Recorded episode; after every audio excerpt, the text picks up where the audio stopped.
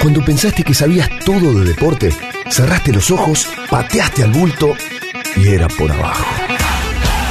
Un programa que te lleva de viaje al corazón de las tinieblas. Dos horas en la esencia del deporte. Con Ezequiel Fernández Murs, Alejandro Wall y Andrés Burgo.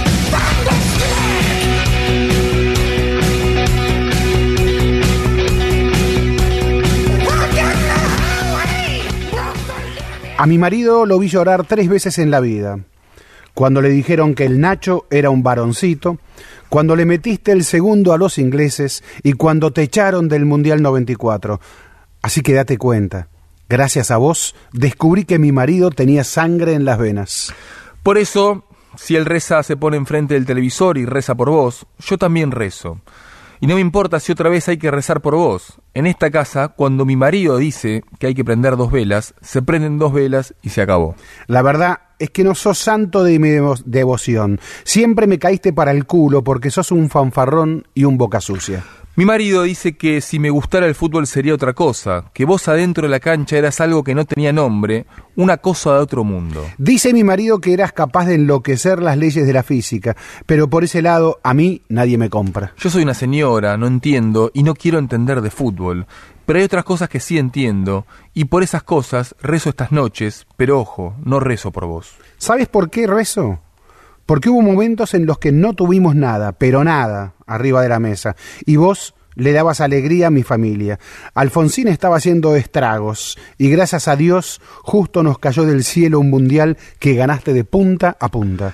Para mí fue un invierno horrible, porque solamente podía cocinar buñuelos a selga en el almuerzo y más a selga en la cena. Pero si hoy le pregunto a mi marido o a mi hijo qué se acuerdan de ese invierno, ellos te nombran, sonríen, no tienen la menor idea de que pasaron hambre. Esta noche afuera, en la puerta de la clínica, está lleno de periodistas extranjeros sacándole fotos a la gente que prende velas y que se pasa la madrugada recitando el rosario. A veces me da vergüenza que el resto del mundo crea que somos tan básicos, tan cabezones. Pero después me dan ganas de explicarle al mundo que nadie reza por el boca sucia, ni tampoco por el fanfarrón. Me dan ganas de explicarle al mundo que pocas alegrías tuvimos en los últimos 20 años y que de esas pocas, casi todas vinieron por tu firma. Con lo que nos cuesta ponernos de acuerdo en algo, Reírnos o llorar o gritar por lo mismo. con lo que nos cuesta cantar Argentina, Argentina, y al mismo tiempo sentir que el pecho se infla. Y hacer fuerza por lo mismo y querer ser mejores y patalear de rabia. El día de la efedrina salí a la calle y vi a todo el mundo llorando. La gente iba en silencio por la calle y se le caían los mocos. Todo el país desinflado. Qué raros somos, pensé, pero me sentí orgullosa de ser de acá, porque yo también lloraba y no sabía desde cuándo. Si hasta mi hijo, que nunca te vio levantar una copa del mundo, tiene un póster tuyo en la pieza y habla de vos como si te hubiera vivido. Si hasta el nono te perdonó que mandaras a la puta que los parió a toda Italia en directo, ¿cómo no voy a rezar para que te pongas bien? Dentro de muchos años, los hijos de mis hijos van a vivir una Argentina mucho mejor, estoy segura, y nadie se va a acordar de tus cosas malas. En los libros de lectura se va a decir de vos lo importante, que acá una vez nació un negrito que jugaba a la pelota como nadie. Hernán Casiari.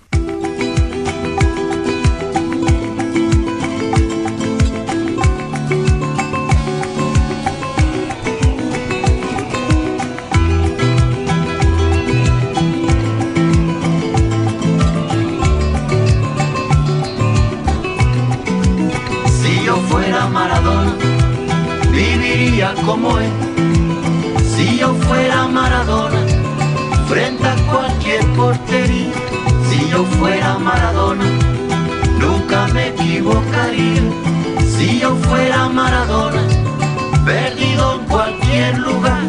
La vida es una tómbola, de noche y de día. La vida es una tómbola y arriba y arriba. La vida es una tómbola, de noche y de día. La vida es una tómbola, y arriba y arriba. Si yo fuera Maradona, como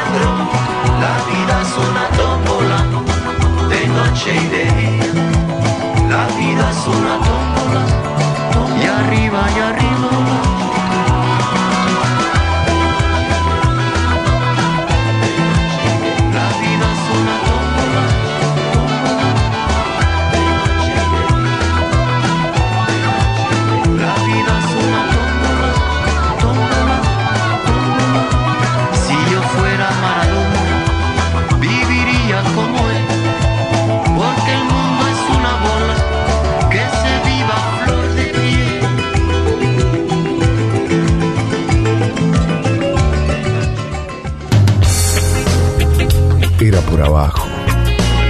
Todo sobre el deporte local, nacional e internacional. En la radio de tu ciudad.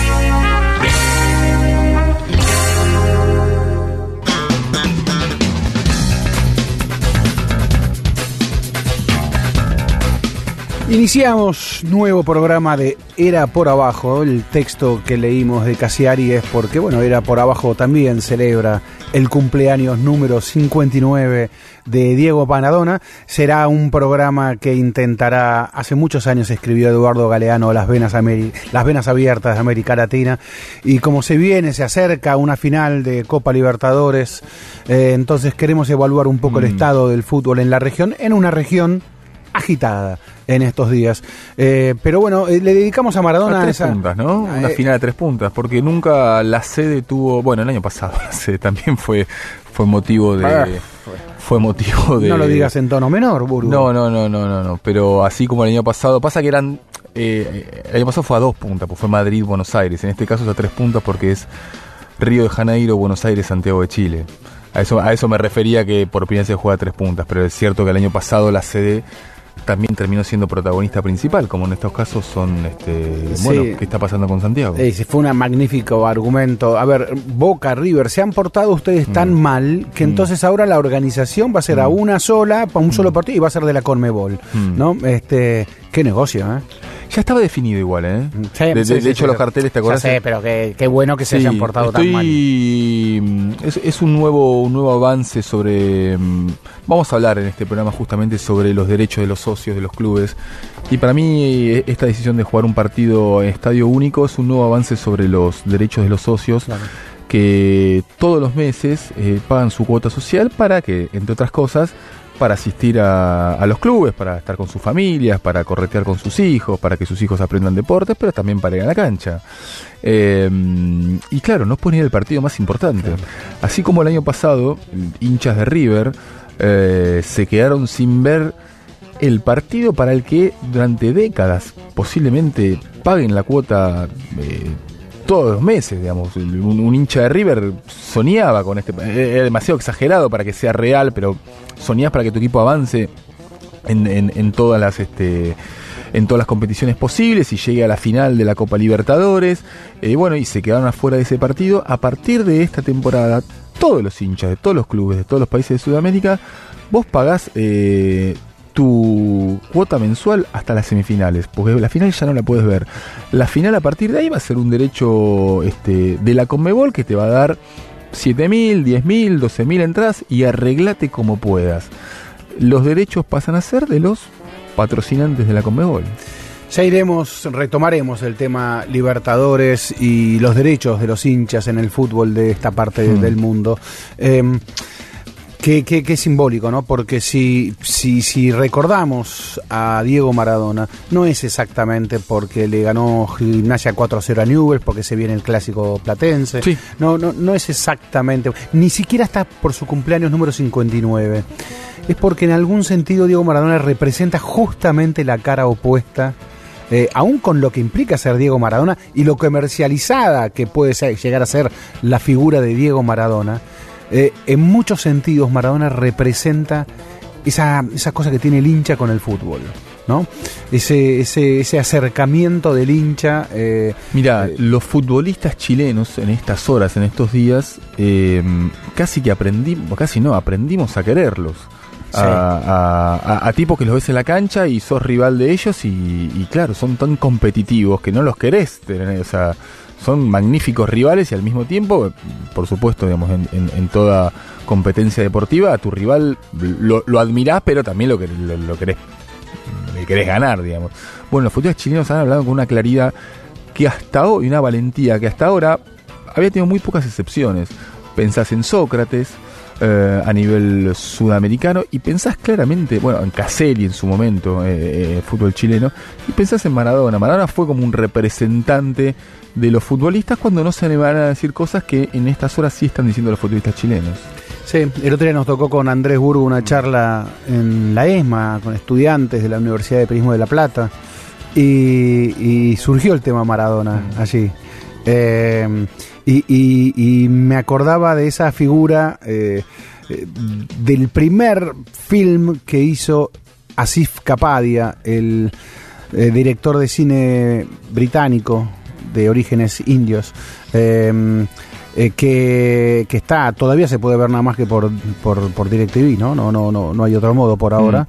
Eh, y, y me interesó tanto la mirada de él que empecé a ver las, las, la primera, primerísima película. No estoy hablando ni de Amy Winehouse ni de Ayrton Senna, sino la de eh, Lafcadia, que Lafcadia era un guerrero que, que asesinaba a un sicario, que mataba para el señor feudal ahí en los pies del Himalaya, hasta que se apiada en algún momento, conoce la piedad y no quiere matar más. Y entonces el señor feudal lo quiere matar a él. Y, pero él decide no, no, no usar más armas, con lo cual este, conoce el dolor.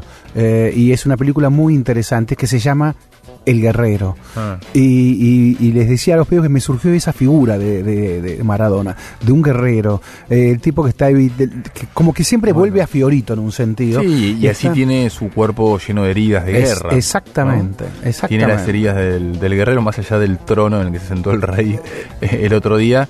Las primeras imágenes de Diego en gimnasia eran la de una persona frágil. que viene de la guerra, casi, Sí, ¿no? sí, de una Que de vulnerabilidad. luchar. Sí, sí, sí, sí, sí. Y, y sigue luchando. Y Sigue luchando y va a seguir luchando. Y, y- y molesta e incomoda, cita, cita, y que dice el regalo que más lo emocionó, eh, eh, y una carta y una gorra que le envió Maduro, ¿no? Este, mala palabra, eh, casi absoluta, y el tipo dice acá Es, está. es la que usa todos los partidos. ¿no? Sí, sí, este, hay algo ahí de, de- de- de- de que sigue siendo él, Maradona, el, de- Mm. el Maradona de las mil caras, ¿eh? sigue teniendo una cara muy clara eh, en momentos muy decisivos de ciertas cosas. Sí, y yo creo que él qui- quiere eh, empezar a tener la cara de técnico, ¿no? Que no, que no muchos le vemos. Sí. Él quiere que lo consideran técnico, él quiere que, que termine en cierta forma, o que continúen los homenajes, pero que gimnasia, como hizo este martes contra Newell's, empiece a ganar. Y aunque tiene una situación dificilísima con el promedio del descenso, bueno, un último milagro maradoniano, esas dos palabras tan, tan consecutivas, ¿no? Milagro maradoniano. Qué argentinidad el palo. Eh, Leía el otro día una- un columnista del diario catalán Sport, porque justo en la última fecha volvió el gran Messi. Después de un tiempo largo, que no era el gran Messi, eh, volvió el gran Messi con Valladolid. y Fue un, fue un espectáculo lo que hizo Messi en la cancha.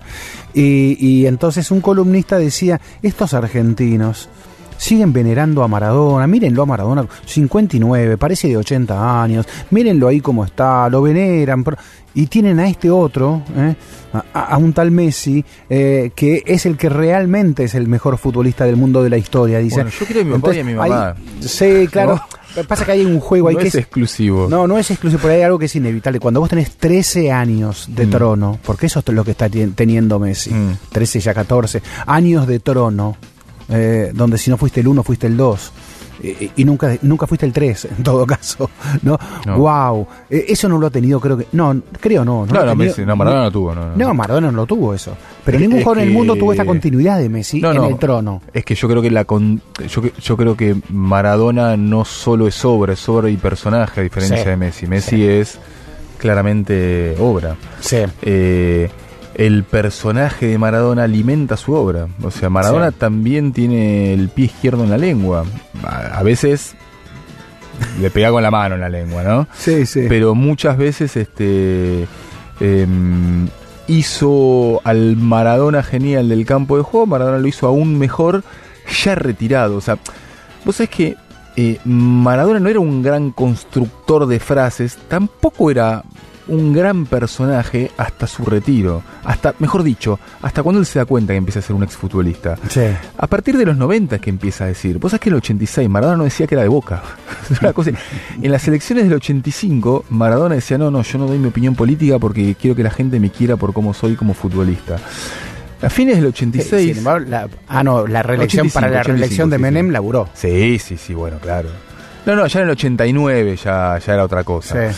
Eh, eh, a finales del 86 le hacen una entrevista y, él dice, bueno, yo no sé si ustedes saben, pero yo soy hincha de boca, entonces a mí que no lo decía, casi que se disculpaba.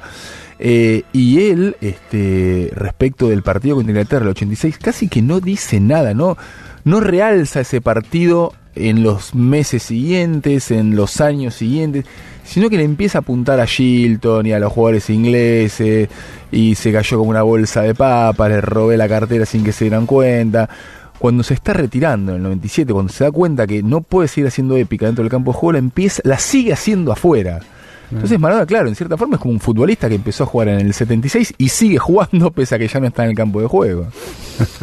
sigue jugando a tal punto que el fútbol argentino lo homenajea. El fútbol argentino, curioso también, atenúa dramas, atenúa violencias cuando se pone de fiesta. ¿eh? Por ejemplo, un 0-4 en tu cancha es un bueno, y hubo fiesta porque estaba Maradona. Sí, ¿no? Eh, ojalá el clásico platense eh, también esté a la altura de la fiesta. Eh, a mí me parece extraordinario. más allá de que Maradona, bueno, muchachos, basta de fiesta, yo quiero dirigir y ganar. lo cual me parece perfecto. Los también. Y los jugadores también, me parece claramente perfecto. Lo que no quita la otra parte, la fiesta, la, sensación de que, de que, gracias Diego. Mm. De que cancha que pises por primera vez como técnico, gracias Diego.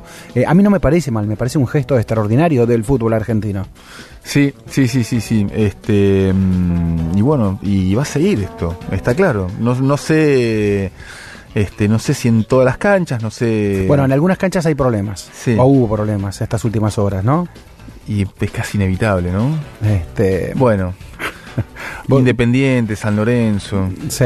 A ver, eh, eh, eh, ahí, ahí hay un punto en común, ¿eh? Porque acordate cuando este año la Bombonera fue el único estadio donde no sonó el hit del verano. Pero hubo a comienzos de este año algunos activos de insultos contra Angelici y la barra de boca apareció por la platea. Lamens, políticamente opositor a, Cambiemos, eh, en el club de Lamens también vimos esta semana eh, a barras bravas apareciendo por la platea para silenciar a los hinchas que insultaban a las autoridades. Ahí hay un punto, ahí no, ahí no hay grieta, ahí hay un punto en común. Sí, el club Lamens aclaró que, que repudia mm. estos hechos. Que fue muy raro. Eh, fue muy raro. Eh, Pero pasó. La, y la escena es tremenda. La escena es tremenda, la escena es de una intimidación de... Mm. De acá llega una guardia pretoriana mm. a decir qué se puede decir y qué no. ¿no? Eh, y es una escena dura, realmente dura, que no es la primera ni será seguramente la única vez que la vemos en, en, el, en el fútbol argentino. Em, pero bueno, el Ministerio de Seguridad ya dijo también que, comenzó a actuar con esta situación. Este, y, bueno, y, está ahí, ¿no? Entre la, entre la fiesta y entre, y entre la. ¿Qué sería? Entre la, la violencia. Es violencia. Sí, sí, sí, Por acción o por omisión es violencia. Sí, sí, sí, sí, sí. Es, es claramente. Es fuerte, ¿eh? Sí, sí, sí, no, las imágenes han sido, son tremendas. Que te tengas ¿eh? que callar la boca porque te muelen a palos es una amenaza, es coacción. Sí, sí, sí, sí. Eh, eh, impensado, quizás un poquito, poco tiempo atrás en San Lorenzo. Mm. Pero ha sucedido. Cuando las cosas andan bien, todo eso se barre. El tema es cuando las cosas empiezan a ir mal o cuando la gente empieza a insultar. Sí. Ahí, ahí yo creo que es un común denominador en la mayoría de los clubes. Sí, bueno, no solo es eso, sino que además cómo se acaban, mm. cómo los, los llamados procesos eh, de trabajo de un técnico, de un cuerpo técnico. Las barras son mano derecha de la mayoría de dirigentes. Sí, sí, sí, sí eso, a ver, que bueno, estamos hablando en una semana en la que Bebote, ¿eh? mm. de Independiente, al servicio de, distintas dirigencias del club eh, ha sido ha recibido una condena. Eh. ¿no? Este, Los que ya no duran son los técnicos, ¿no? Sí, sí, sí, sí, eso iba. Como, como, como, qué increíble el fútbol argentino, como todo el discurso del proceso, y aún en los clubes más serios, supuestamente, se evapora cuando no llega el resultado, no, llega, no llega, no llega, y, no, y, y, está la sensación de que no hay modo de revertirlo. Técnicos jóvenes como BKCS, técnicos campeones en esos clubes como Pixie, ya la medida de... Mm, de si te va bien o no, son 10 partidos, 11 partidos. Listo, te vas. Te vas, o, vos mismo decidís que ya no es, no es tu momento, los dirigentes toman la decisión por vos. Estamos hablando de 10 o 11 partidos, no más que eso. Qué bárbaro. Claro, bueno, quiero que BKC se lo dijo, que es cierto, digamos, cuando ganás, ganás tres puntos, pero sobre todo ganás una semana más de tiempo para, claro. para seguir trabajando. Claro, claro, claro. Mm. Que, mm, de Alfaro casi es un milagro entonces, ¿no? Sí, sí, sí, sí, sí, sí, sí, Pero bueno, un milagro que, también está ahí un poco en alfileres a veces, ¿no? Como este, mínimo lleva un año. lo dice Burgo, eh, gran periodista, gran amigo, hincha de River, con lo cual tiene mucho orgullo mm. cuando él habla de todas estas cuestiones, porque él sabe que Napoleón Gallardo este, es un lujo para el fútbol de estos Sí, es tiempos. el, el- el hombre que cambió la, la historia internacional de River. Claramente, como mínimo la historia internacional de River. Sí, Mira- sí, sí. mira qué poca cosa. Eh, es irónico, lo de poca cosa. Es irónico, Claro, sí, sí, sí, sí, sí, sí. sí. No, po- porque viste que se suele decir el mejor este el mejor River de la historia. Sí, yo creo que es el más ganador. Bueno, no, no lo creo yo, los números dicen que es el más ganador. Lo que pasa es que River tiene 118 años de historia, entonces decís, bueno, estuvo la máquina y la máquina fue un equipo que tuvo influencia mundial. Sí. Eh, y se sigue hablando hace 70 años de la máquina y Guardiola habla de la máquina. Por cuestiones obvias, ningún equipo argentino puede tener la misma este, trascendencia mundial que tenían los clubes argentinos hace 70 años, básicamente porque Messi juega en Barcelona y no juega en Newell's, digamos, ¿no? Sí, sí, pues vos hablas de tiempos en los que Mm. equipos argentinos iban a Europa y ganaban Claro. y ganaban por goleada en muchos casos. Sí, sí, sí. A los grandes de Europa. Eh, cosa hoy imposible. Nah, es posible. Básicamente porque los equipos europeos juegan con argentinos y juegan con uruguayos y juegan con colombianos. Algo de eso, de la inequidad, ¿eh? será parte de este programa esta noche en Era por Abajo. Era por abajo. El programa deportivo de los viernes en la 1110.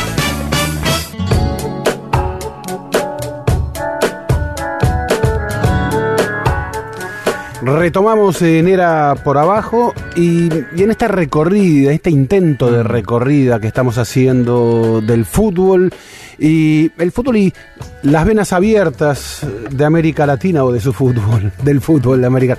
Ahí Galeano cuando lo escribió, como amó mucho el fútbol galeano, seguramente Mm. algo pensó también acerca de la pelota. Tenemos una entrevista, querido Andrés Burgo. Sí. Tenemos a Andy Cepeda, eh, que fue fundador y expresidente de la Asociación de Hinchas Azules, eh, Universidad de Chile. Andy Ezequiel Fernández Mure, estoy aquí con Andrés Burgo. Eh, buenas noches, gracias por estar aquí con nosotros en Era por Abajo. Muy buenas noches, Ezequiel. Muchas gracias por, por la invitación, gracias por la oportunidad. Los saludo con gusto desde aquí, desde Santiago de Chile, eh, viviendo la convulsión social al máximo, pero feliz, feliz de que, de que nos consideren desde el otro lado de la cordillera y, y a ver si les puedo contar alguna cosa que sea que sea de interés. A ver, eh, y nos tentamos con tantas preguntas. Este, vos sabés que este es un programa, es, es un programa futbolero, este, deportivo. Yo tengo una pregunta. Eh, a ver, empe- empieza Andrés, mira. Eh, eh, te quería preguntar, Andy, ¿por qué solamente hay dos equipos en Chile? No, yo no sé si es de primera división o de, de, digamos, del fútbol profesional que siguen siendo sociedades civiles sin fines de lucro y el resto son sociedades anónimas. Ah, bueno, te explico. La, la pregunta, la respuesta fácil y corta es porque a partir desde el año 2005 en Chile, eh, producto de la gestión del mismo presidente, del actual presidente Piñera, cuando aún era senador, Nada, nada es casual, nada es casual, ¿no? Nada es casual. Sí. Un paréntesis, lo que. Macri quiso hacer Un paréntesis. Claro, exacto, exacto. claro. Lo que Macri ha intentado hacer, yo entiendo que hay una resistencia de, desde varios clubes y No pudo. organizaciones de hinchas allá.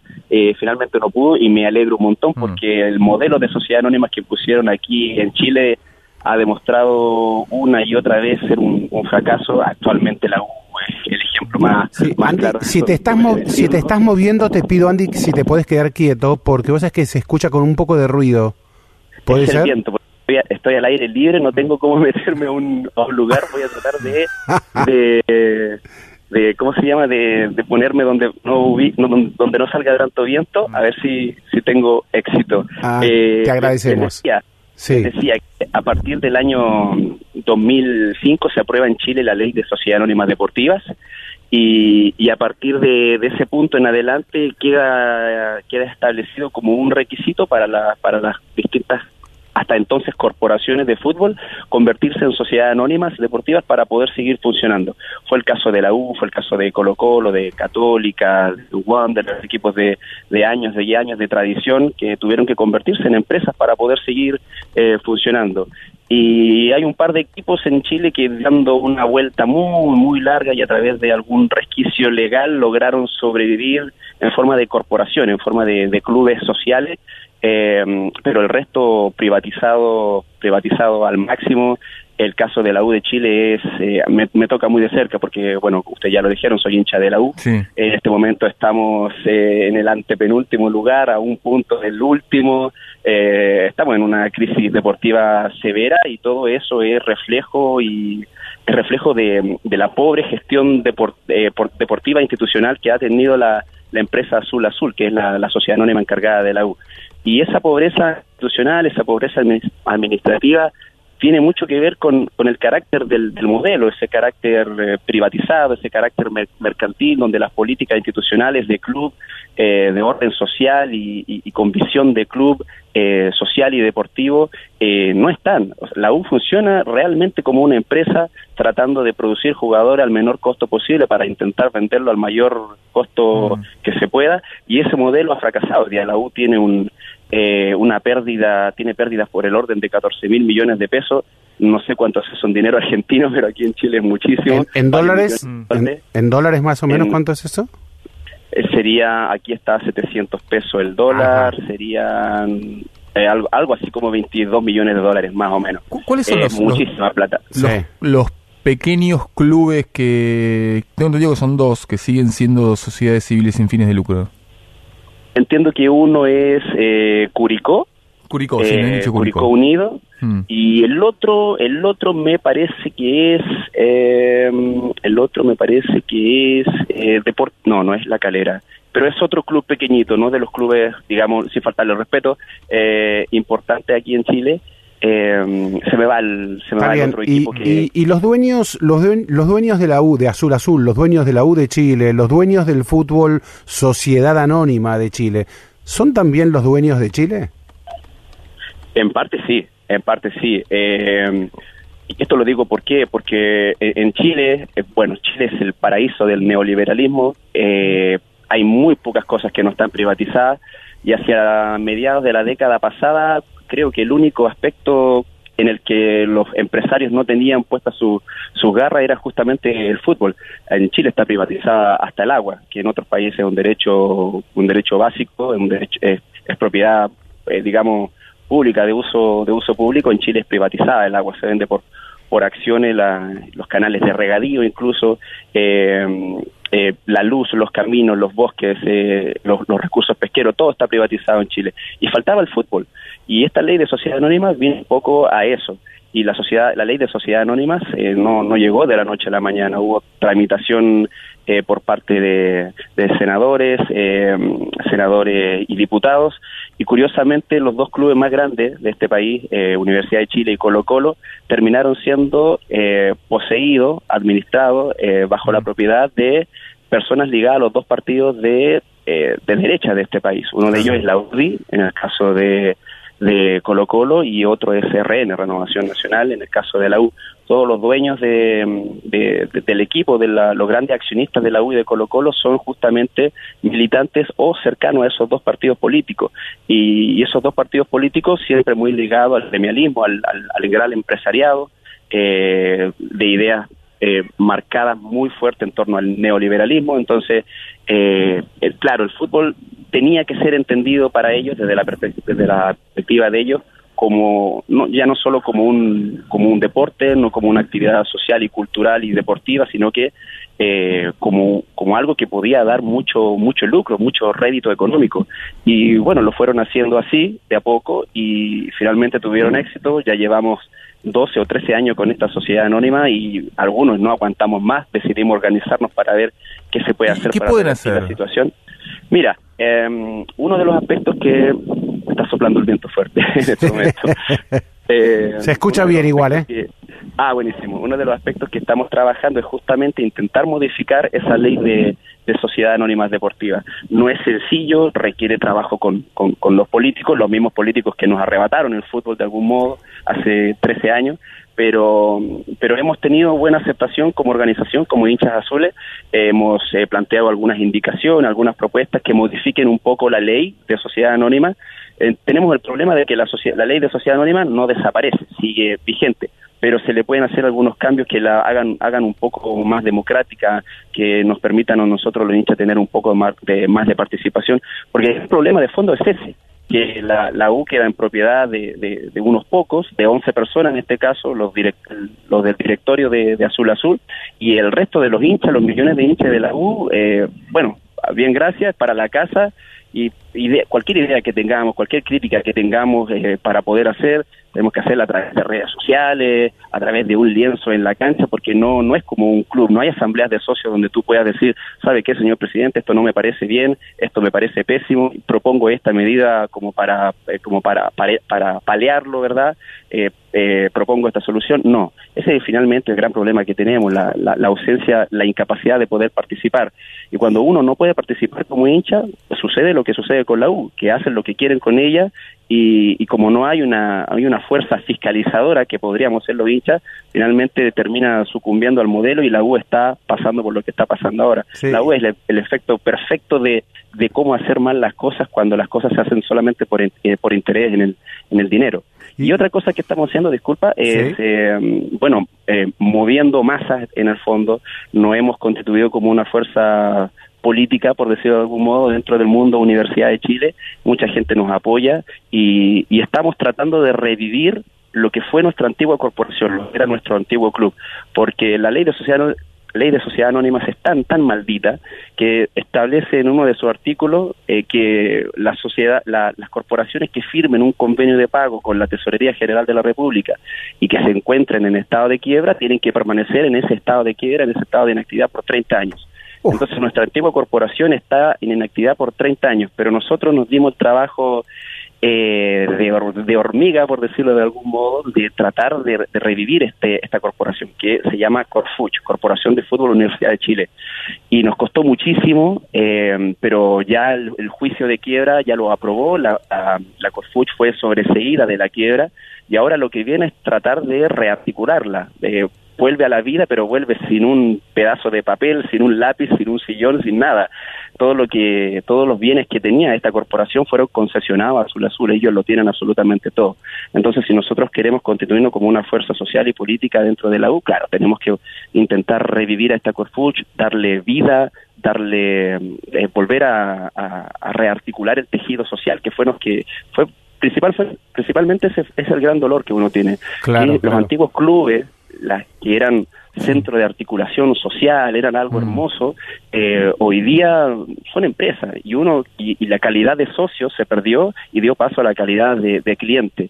Los derechos que antiguamente teníamos pasaron a ser beneficio económico. Entonces, eso es lo que finalmente duele, que hayan, que hayan aniquilado el tejido social. ¿Cuántos miembros tienen ustedes la Asociación de Hinchas Azules? La Asociación de Hinchas Azules, eh, socios propiamente tal, oficiales, 600.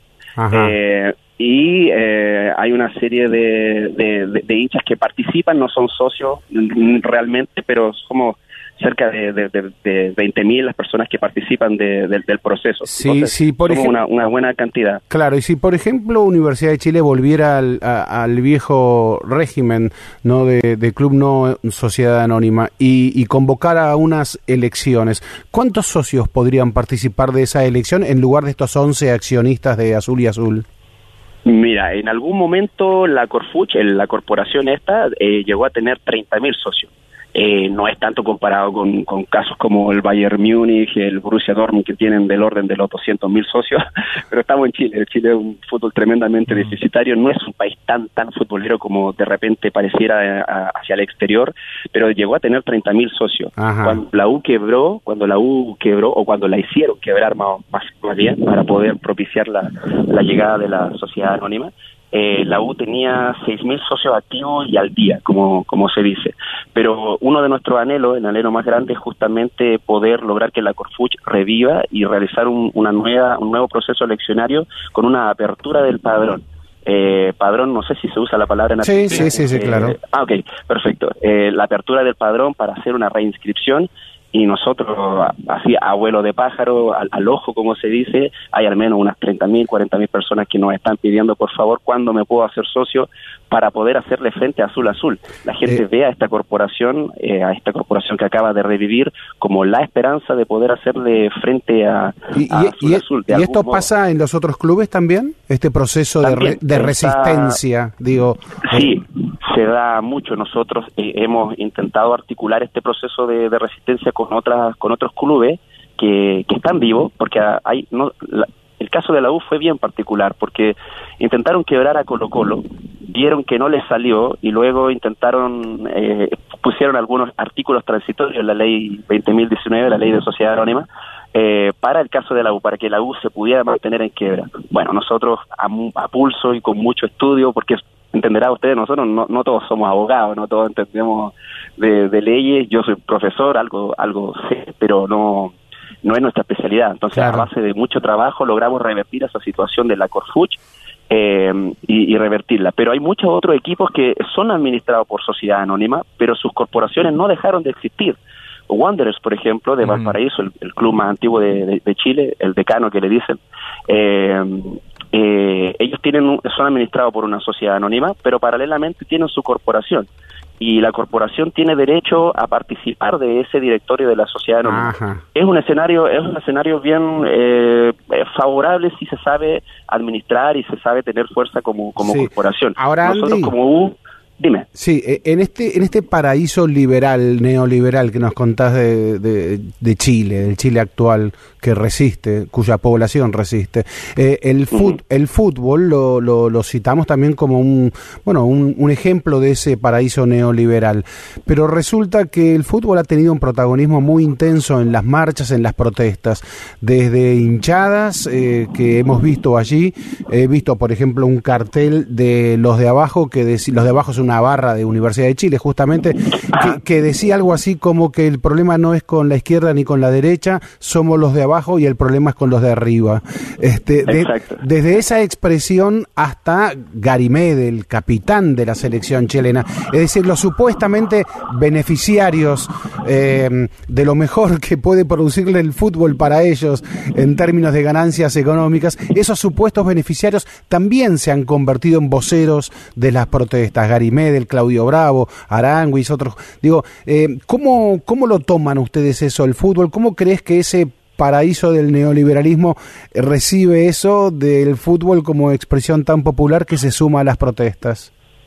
Mira, yo lo explico de la siguiente manera. Eh, por una parte, todos los que vivimos semana a semana el fútbol aquí en Chile nos damos cuenta de, del desastre que es que el fútbol haya caído en manos de este liberalismo tan tan exacerbado que se vive aquí en Chile.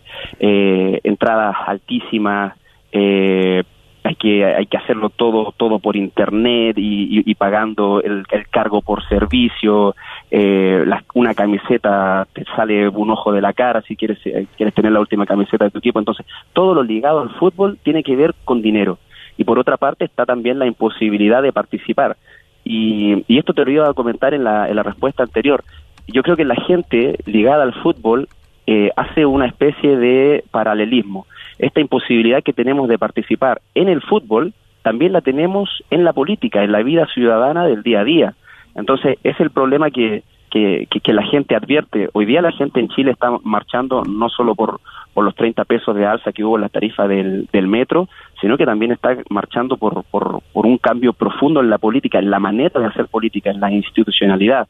Se está clamando por una nueva eh, constitución, no sé si ustedes lo saben, pero la constitución vigente es la que dejó Pinochet allá en el año 80. Eh, todo, lo, todo lo que son los recursos eh, previsionales de nuestros abuelitos, eh, todo lo que es la educación, todo lo que es eh, los recursos naturales, la minería, por ejemplo, Chile vive de la minería y, básicamente las grandes transnacionales se llevan todos los recursos mineros, el cobre sobre todo, y, a la gente no le queda nada. Entonces, la gente se ha cansado de que sean unos pocos políticos los que deciden por absolutamente todo el país. Tenemos una especie de democracia representativa demasiado exacerbada, es como hiperdemocracia representativa, también es un sistema hiperpresidencialista, hay cosas que solamente el presidente puede cambiar. Hay algunos proponiendo aquí en Chile que, se avance hacia un sistema más, más parlamentario, algo similar a lo que ocurre en, en, Inglaterra. Eh, perdón si cito un, un país está, muy, amigo ahí. sigamos, sigamos. Okay, okay. Y, y, y, la gente se cansa de esto. Lo que ve en el fútbol, finalmente lo ve en el día a día, en, el, en, lo, cotidiano. Entonces, cuando un hincha de Colo Colo, de la U, de Católica, del equipo que sea, sale a pedir cambios en, hmm. Chile, lo hace en el entendido de que también está pidiendo cambios para su esfera más inmediata, que es el fútbol. Por eso es tan, tan a mí, a mí me emociona mucho ver a gente eh, de los de abajo que durante años fue un, un, en la época de la dictadura uno de los primeros actores sociales que plantaron cara a Pinochet eh, el grito iba a caer, iba a caer, eh, eh, dirigido a Pinochet, sale de la barra de los de abajo. Eh, también me, me, agrada que desde la vereda del frente del archirrival nuestro, Colo Colo, también se sumen y, vayan a las marchas en masa y, que estén las barras relativamente juntas, no mezcladas, tampoco mm. le pidamos tanto a la vida, pero pero sí se ven ahí todo el colorido de, de, las barras y, para la mm. gente que lo ve desde afuera, es un aliciente ver que, que, incluso gente que ha estado enemistada por años, por décadas, gente que ha, eh, bueno, ustedes saben, el mundo de la barra brava es, complicado, a veces ha corrido sangre de lado y lado, eh, verlos a todos más o menos juntos, pero no revueltos, como digo, eh, para la gente es, emocionante, es motivador. Estamos y, no, no, decía que estamos hablando con Andy Cepeda Valdés, que es este el fundador y un, un expresidente de la Asociación de Hinchas Azules una de las organizaciones que eh, intenta, digamos, que la Universidad de Chile, uno de los grandes del fútbol chileno, recupere, bueno, su, su, su, antiguo formato, lo, que siguen siendo, por suerte, en Argentina los, los clubes de fútbol, que son asociaciones civiles sin fines de lucro. Eh, Andy, y te voy a hacer una pregunta que a, vos seguramente te importa muy poco, pero nos entenderás. Eh, River tiene que jugar una final de Copa Libertadores justamente en Santiago. digo, e, e, en medio de los graves conflictos, de, las grandes este, eh, situaciones mucho más este, urgentes que tienen por resolver en Chile. Eh, ¿Vos creés que Santiago puede albergar este partido o no tiene sentido? Eh, a mí a mí lo que más me preocupa es la, la experiencia que vayan a tener los hinchas de River y de Flamengo es el otro finalista o no no se decide el otro todavía es Flamengo sí sí ya, eh, no, no, eh, me preocupa la experiencia que puedan tener ellos. Por ejemplo, aquí al lado del Estadio Nacional eh, se abrió el año pasado la estación de metro Estadio Nacional, pero hoy día eh, está cerrada, no está en funcionamiento. Entonces, Santiago resulta ser una ciudad que sin su principal medio de transporte, que es el metro, es muy difícil de, mover. Yo me imagino al pobre hincha de River que no conoce Santiago, perdido de, de, la manera más, absoluta, tratando de llegar al estadio, y en ese sentido me, me, preocupa eso. Yo creo que la situación, bueno, se está, está tendiendo a normalizarse, creo que de aquí a que se juegue la final de la Libertadores, yo creo que Chile ya va a estar en, en, una, en un estado de más normalidad no sé si la, nuestro principal servicio de transporte va a estar 100% disponible, pero yo creo que Chile es capaz de, albergar la, final, eh, sobre todo en el entendido de que queda tiempo, queda tiempo para normalizar las cosas. Eh, por contraparte, yo creo que está la necesidad de la gente de, mantener esto vivo. Nuestro mayor miedo hoy día como ciudadanos es que después de todo lo que ha pasado, con las 20 personas que murieron en esto, en estas protestas, finalmente todo sigue igual, es como, como chilenos es nuestro mayor miedo. Eh, y de pronto uno siente la necesidad de, seguir manifestándose en la calle, de seguir eh, gritando fuerte las consignas que ha, estado elevando la gente, eh, pero no lo veo incompatible con la realización de la final de la, de la Libertadores. está todo estaba todo listo y dispuesto, el estadio está siendo refaccionado, reparado, todo lo que es baño, butaca, etcétera. Eh, la U hace de local en el, en el Nacional, ustedes saben, entonces me toca estar en el estadio donde se va a jugar la Libertadores todos los fines de semana, eh, o fin de semana por medio. Y, el estadio está, está quedando bien. Eh, la final depende de que esta convulsión social que ha sido increíble en estos últimos, en estos últimos 10, 11 días, eh, baje, baje un poco la revolución y yo creo que eso ya está ocurriendo y de aquí a cuando se juegue la final que es en es ¿Cuándo es la final de la Libertadores? 23 de noviembre. Sábado 23. 23 de noviembre, es eh, dentro de eh, tres semanas. Yo creo que yo creo que sí.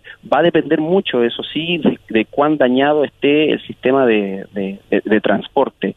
Eh, en este momento el fútbol en Chile está totalmente suspendido por lo mismo, porque mm. para llegar a, a, cada estadio, básicamente uno, o, aquí en Santiago por lo menos, uno necesita moverse en el metro, uno no llega al estadio sin, sin metro.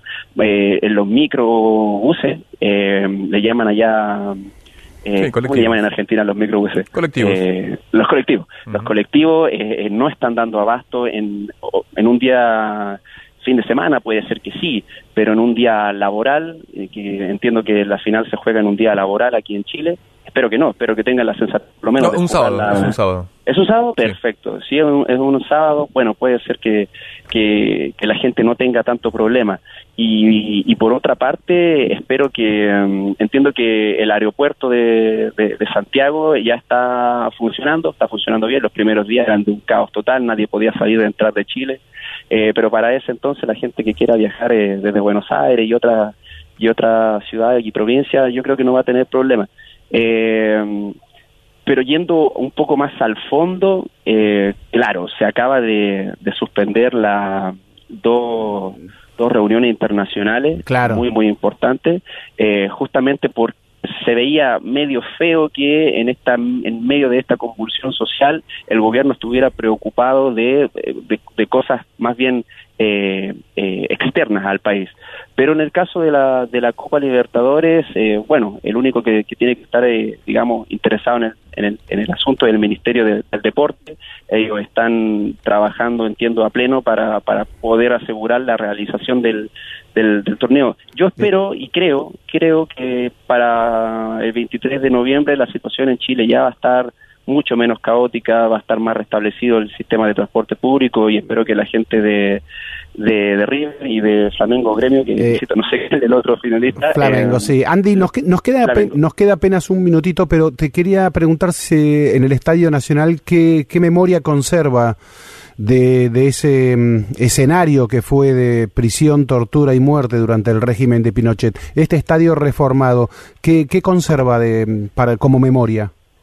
Mira, qué, qué buenísima pregunta. Eh, bueno, efectivamente el Estadio Nacional fue centro de, detención, de tortura y de asesinato eh, durante el régimen de, de Pinochet a partir del, del año 73. En ese año 73, eh, 74 sobre todo, en, la galería norte, en la galería norte del Estadio Nacional, eh, se apilaban ahí los, detenidos.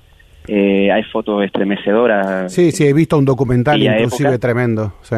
Exacto. Y el año 2010 se refaccionó todo el estadio, se cambió el antiguo tablón que era literalmente tablón, eh, por butacas personales, ¿cierto? De estas de, de, plástico que son eh, resistentes, aguantan el peso de una persona de pie arriba. Lo sé porque uno ahí en la barra salta arriba de esas, de esas butacas. Eh, se cambió todo el estadio, excepto la puerta, la antigua puerta 8, que actualmente es la puerta 26, se cambió la numeración, pero en esa puerta 8 se mantuvo tal cual como era en aquella época con, con los tablones, ¿verdad? Hay, un, hay una protección de, de, material resistente, de acrílico, y hay una leyenda que dice un pueblo sin memoria está, eh, está destinado a, al, fracaso, ¿no? Está es destinado a volver a repetir los errores del pasado. Tal, eh, vez, mira, mira qué, cierre nos estás dejando, ¿no? Este, mm, Comenzamos con esas marchas y sí, eh, estamos justo sobre la hora, eh, estimado Andy, pero bueno, nos sirve esta respuesta que nos das como memoria porque nos liga mucho con el presente de lo que está sucediendo en Chile. así que te mandamos, este, primero un agradecimiento muy grande y, y segundo un abrazo fuerte y esperamos este, estar allí, pero no solo para ver una eventual final de, Copa Libertadores de América, sino también para poder ser testigos de un proceso para ver ser, ser testigos de un proceso ojalá beneficioso para, para la gente que finalmente es lo que lo que cuenta no solo la gente del fútbol sino que la gente de a pie como se dice la gente pobre la gente humilde que por años por 30 años lo ha pasado tan mal y, y que por fin despertamos por fin estamos luchando por un cambio. Por un, por un lado, eso me tiene muy, muy feliz, pero por otro lado, ver a mi país eh, en esta situación con 20 muertos, etcétera, también es doloroso. Pero como dicen ustedes, vamos, quedamos y, y, nada, esperar que todo salga bien y ojalá puedan estar aquí en noviembre y que sea una fiesta eh, eh, para, para no, no, solo para los hinchas de River o los de Flamengo, sino que para todo el mundo futbolístico de América. Abrazo grande, Andy. Muchas gracias. Muy eh. grande, gracias por la oportunidad, por la invitación, por, por el tiempo. Creo que se excediendo en alguna respuesta. Muy bien. Pero da, para largo la conversación. Un abrazo enorme. Muchas gracias. Otro abrazo. Hasta luego. De vuelta. estén bien. Hasta luego. Chau, chau. Era por abajo. Deporte, entrevistas, debates, actualidad, historia todo el deporte del mundo en la 1110.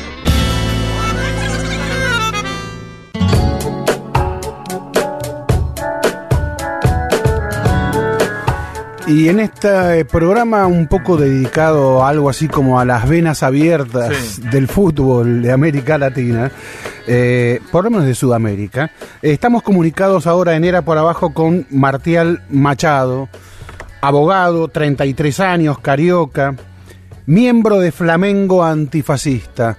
Eh, Martial, te saluda aquí Ezequiel Fernández Murs con Andrés Burgo. Buenas noches. Buenas noches, Ezequiel. Buenas noches a todos los amigos de Argentina. A ver, eh, primero la, la primera pregunta que se nos ocurre es cómo surge eh, y por qué el nombre Flamengo Antifascista. Bueno, el grupo, la agrupación surge en 2013, eh, cuando la población de todo Brasil salió a las calles para protestar contra los gastos para el Mundial de Fútbol, los gastos para la Olimpiada en Río de Janeiro. Entonces, en aquella etapa, mucho, muchos jóvenes se conocieron y entonces fundamos este grupo, que es un grupo de hinchas de Flamengo, un grupo de hinchas que van a la cancha todo, todos los fines de semana y hinchas que no concordan en mucho con un proceso de elitización, gentrif- gentrificación Sí. de las canchas que se ha pasado por acá en Brasil desde esta fecha. Eh, sabemos, sabemos que el Flamengo es un club de los más populares del mundo y un origen muy humilde en términos de, a ver, casi, yo el otro día leí algo así como que eh, eh, flamenguista favelado, pero como insulto, pero también como orgullo de- del hincha de Flamengo. Pero vemos a su vez que Flamengo es un equipo cuya camiseta se ponen hoy muchos actores del poder político y económico de Brasil. Eh, como que todos se quieren subir a este gran Flamengo que está siendo finalista de la Copa Libertadores. Sí, entonces, Flamengo, tal cual la mayoría de, de los equipos de Brasil, no surge propiamente como un equipo popular, pero se Claro, cambia a lo largo claro. del tiempo se transforma en un equipo popular. Claro. Desde los años 30, desde la primera encuesta que, que, que, que hizo un comparativo de tamaño de las hinchadas, Flamengo ha sido desde entonces la, la más grande hinchada de Brasil y es así hasta la, la fecha de hoy. Pero Flamengo se transforma en un fenómeno popular y hoy cuenta con 40 millones de hinchas porque en los primordios, en los años 30, tenía en sus fileras un jugador llamado Leônidas da Silva, un negro, un crack. El diamante, en- el diamante negro. el diamante negro, por supuesto. Entonces Flamengo se transforma en un fenómeno. Y, y desde la dictadura brasileña, en los años 60, muchos dictadores miran el fútbol un- como una, oportunidad de popularidad. Y entonces miran Flamengo como la más grande oportunidad de popularidad. Es lo que pasa hoy, por ejemplo, con el intento de Bolsonaro de apropiarse de, cierta, de cierto modo de la marca Flamengo. Estamos hablando con Martial Machado. Ya in- eh, nos introdujiste en, en el tema que te, te queríamos preguntar claramente, pero antes te quería hacer una pregunta previa a Bolsonaro. Eh, recién decías que mm, los eh, eh, este, el fútbol brasileño se está elitizando cada vez más. Bueno, nosotros vamos a ser rivales en, la final de la Copa Libertadores, pues yo soy hincha de River, eh, y noto que en el estadio de River y en el estadio de Boca está ocurriendo justamente esto que vos decís, digamos, que el público que puede asistir a los estadios ya es clase media alta, clase alta, eh, y muy cada tanto se abren unos pequeños espacios para, este, eh, bueno, el, el resto de la sociedad. ¿Qué tipo de público está yendo a ver al, al Flamengo, a este super Flamengo, a este Flamengo con mucho poder eh, económico y un Flamengo extraordinario en el campo de juego en estos tiempos? Entonces, en estos tiempos, desde 2013 para acá, sí. cuando Maracaná ha sido totalmente cambiado, ha sido transformado en un verdadero, en una verdadera, como se dice acá en Brasil, en una arena, Claro. no más en un estadio de fútbol. Mm. La- las personas que van a la cancha son de un perfil completamente diferente. Son, en suma, blancas, de clase media. Mm. La- las personas más pobres solo ingresan en, en la cancha si, son, si tienen más de 60 años, que hay una ley de gratuidad para este tipo de personas.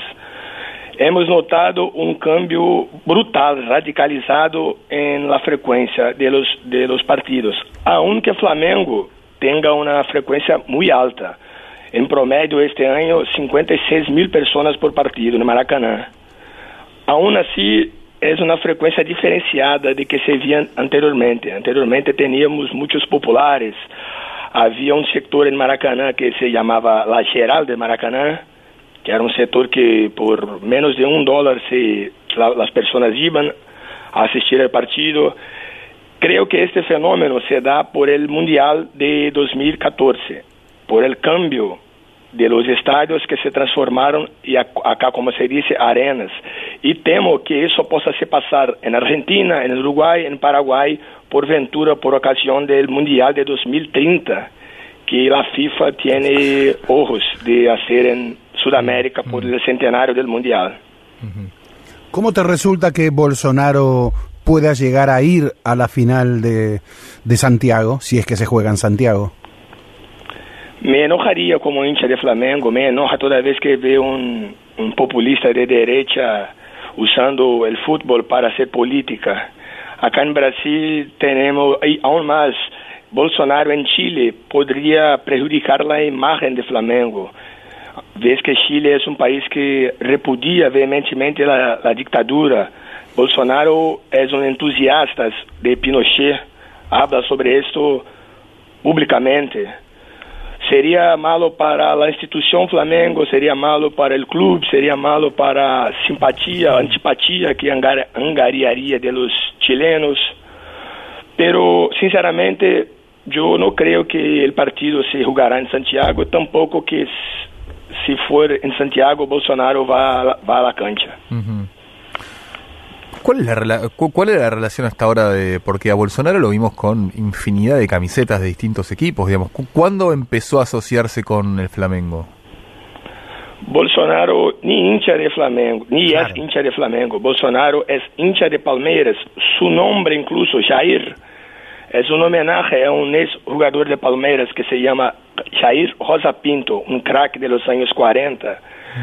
Pero Bolsonaro no le gusta el fútbol, Bolsonaro le gusta la política, le gusta se apropiar del fútbol para hacer política. Diferentemente de Macri, diferentemente de Piñera, que tiene relaciones estrechas con la dirigencia del fútbol, Bolsonaro nunca ha tenido este tipo de, de relación. Se apropió recientemente, desde que ha sido electo presidente, porque intenta aumentar su abalada popularidad usando el fútbol, usando sobretudo el gran momento de Flamengo, Y- y- que no y- vivía una- un momento similar a esto desde los años 80. Sí, y, y Martial, eh, Flamengo, ¿se está dejando, las autoridades de Flamengo, se están dejando utilizar? Te pregunto esto porque también vi que eh, estuvo en el campo, en el Maracaná y con camiseta un, un diputado, creo que es eh, Rodrigo Amorín, famoso también porque dañó una placa que homenajeaba a Mariel Franco, a la concejal asesinada en 2018. Vi también al gobernador de Río, a Wilson Witzel, con la camiseta de Flamengo y allí muy homenajeado y cercano con el club. Eh, eh, la dirigencia de Flamengo, el presidente Rodolfo Landín, ¿está gustoso con esta situación? La dirigencia de Flamengo tiene una relación dubia. Eh, por ejemplo, en el caso de la, de la finalísima de la Conmebol Libertadores, no dijo públicamente que no ha invitado el presidente de Brasil para la final, que esto estaría a cargo de la Conmebol. Eh, pero en otros casos pasados la dirigencia ya se confraternizó con Bolsonaro, eh, negó una homenaje a un ex atleta de Flamengo llamado Stuart Angel, un ex remero de Flamengo que ha sido asasin- asesinado por la dictadura en los 70. Es una, es una típica relación de, lo- de la, de la dirigencia futbolística con la dirigencia eh, eh, política del país. En Brasil son rarísimos los casos de cartolas, como se dice acá, los dirigentes de fútbol, que no que no tienen buenas relaciones con los políticos.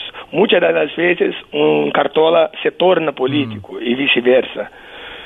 Eh, para nosotros, para nuestro agrupamiento, no- no- nos, nosotros siempre repudiamos cualquier proximidad que se dé con Bolsonaro, con Witzel, con Rodrigo Amorín, pero sabemos que en la práctica hay, hay relaciones con las cuales nosotros repudiamos. Ujú. Sí, Estamos hablando con Martial Ma- eh, Machado, integrante del Flamengo Antifascista, una agrupación que nació en 2013. Eh, por supuesto, digamos, también este rival de River en la, Copa la final de la Copa Libertadores. Eh, eh, cuando, cuando Bolsonaro se muestra con la camiseta de Flamengo y llega al Maracaná, eh, digo, más allá de la reacción del, del grupo que vos integrás, ¿cuál es la reacción del resto del estadio?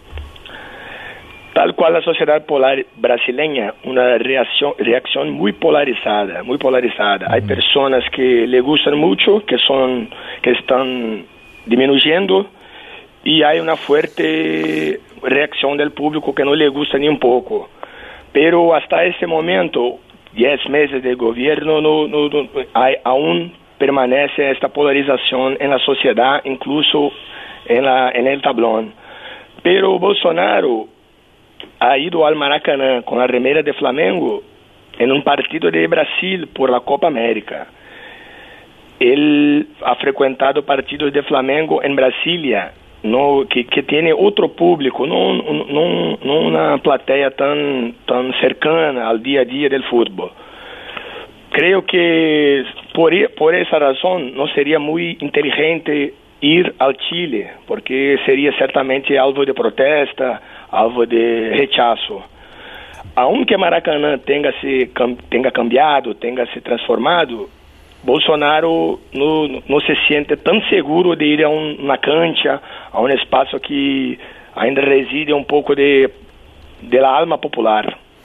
Y el presidente Landim se reunió hace unas semanas con Bolsonaro en Brasilia. Se dice que discutieron allí sobre la ley de la conversión de los clubes en sociedades anónimas. Eh, ¿Vos te imaginás que Flamengo pueda llegar a ser una sociedad anónima? ¿Qué dice Flamengo antifascista ante esa posibilidad? Entonces, como agrupación somos totalmente contrarios porque tenemos en vista los ejemplos de Chile, los muchos ejemplos de, de clubes que han ido a la falencia debido a ese modelo financista. Pero en este caso, Landim es particularmente contra el cambio, la transformación de Flamengo de un club sin fins lucrativos para una SAF. Ello, como representante del más importante club de Brasil, ya ha marcado su posición contrariamente a, a esta bandera, por razón, razones internas, internas de, de ámbito de política interna del, po- del propio club. Pero han otros clubes como nuestro rival de Río de Janeiro, Botafogo, que se encuentra en una situación fiscal muy delicada, Sí. que son entusiastas de este Incluso parte de su hinchada, de su afición, eh, comunga de este ideario de, de cambiar el, el equipo porque en el discurso montado por la prensa dominante que de esta manera el equipo a- irá conquistar grandes torneos, irá ter logros, éxitos, pero esta, esta definitivamente no es nuestra visión, no comungamos, estamos en lucha, incluso en Brasil, en noviembre tendremos el primer encuentro por el derecho de alentar, que será realizado en Porto Alegre. ¿Qué significa eso?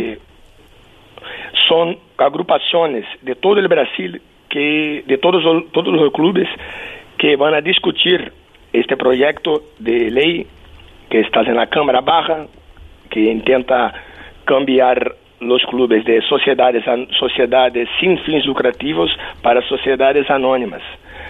Será un encuentro, encuentro en el final de noviembre en Porto, Porto Alegre, incluso estaremos participando de ese evento importante como contraponto a este intento de privatizar el fútbol brasileño.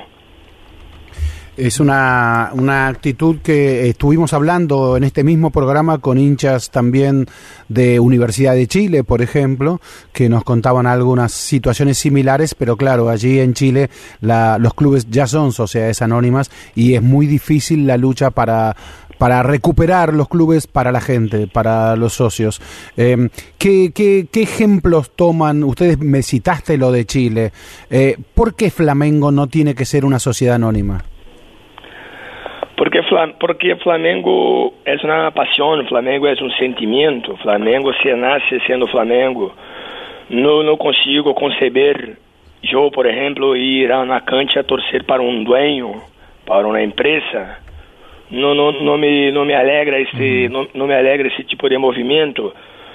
Eh, acá en Brasil creo que perdimos un poco, cosa que ustedes tienen en Argentina, esta relación del club con el barrio. El club acá se ha tomado un vulto inmenso, nacional. Perdimos un poco de esto, una relación súper importante. Pero aún tenemos esta relación que viene de berzo, de, de que, que, tú, que tú tienes herencia de su padre. No, y además, ese modelo está descrito tan solamente para generar lucro a los futuros dueños de los clubes a pessoas que sabidamente terão interesses políticos e usarão estes clubes centenários para seus próprios interesses políticos. Uhum. Este, este é o grande dilema. E nós vimos vários exemplos de clubes ao, ao redor do mundo que desfrutaram desse modelo e em que em que situação se encontram. O exemplo de Chile é talvez por la cercanía lo mejor Ah, hace tres semanas atrás, la Universidad de Chile, uno de los más grandes clubes de Chile, ha, ha cortado de sus funcionarios el shampoo que ellos usaban, sí. porque no tiene como, como medida de corte de recorte de gastos. No queremos esto para acá. Queremos que los clubes sean grandes por mm. sí solos, como son hace más de 100 años. Eh, Mar Marcial, y hablando digamos de, de, este Flamengo enorme en, en, en estos meses, eh, casi campeón, en, en, entiendo que no hay que decir esto, casi campeón del Brasileirao y finalista de la Copa Libertadores. Esta formidable inyección económica de los últimos meses, ¿de dónde llegó exactamente? Entonces, Flamengo, diferentemente de los otros equipos brasileños de pasado que tuvieron grandes equipos, ganaron muy, muchos títulos. Mm. Puedo citar aquí el Palmeiras de Vanderlei sí, sí, Luxemburgo, sí, de Parmalat, el Corinthians de MSI, Kia y Orabichian, mm.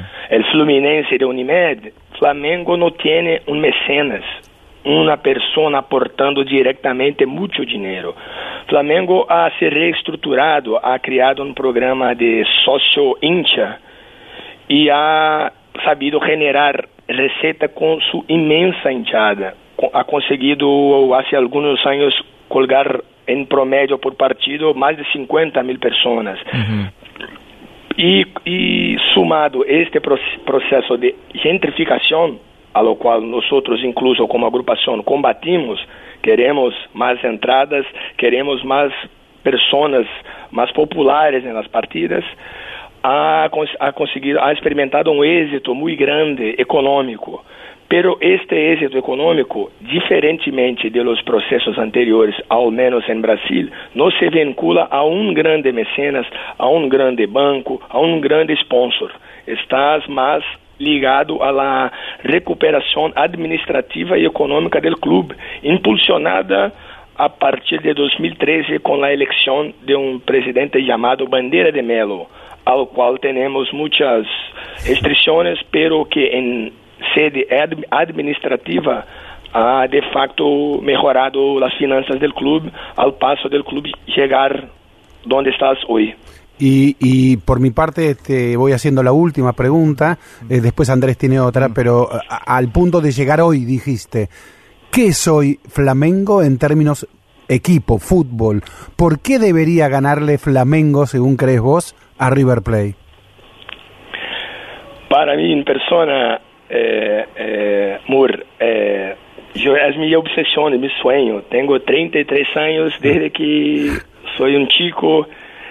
Pienso en este momento, quiero ganar una Libertadores, escucho las historias del Flamengo de Cico, de la, del campeón mundial, del club que ganó a Liverpool en la final en el entretiempo por 3 a 0 y a lo largo de toda mi vida siempre per perdimos aquí, acolá e agora estamos cercando deste sonho. Se, se vive acá em Rio de Janeiro uma atmosfera fantástica, apesar de tudo o que passa politicamente em Brasil. Sí. As pessoas estão alegres, só se, solo se habla en eso en la calle. ¿Cuánta Es gente va a viajar a, Flamengo- Eh, a- acá lo- los hinchas de River este fue muy bueno digo querían viajar decenas de miles obviamente le dieron 12.500 eh, tickets fue difícil conseguirlos la gran mayoría se quedó afuera.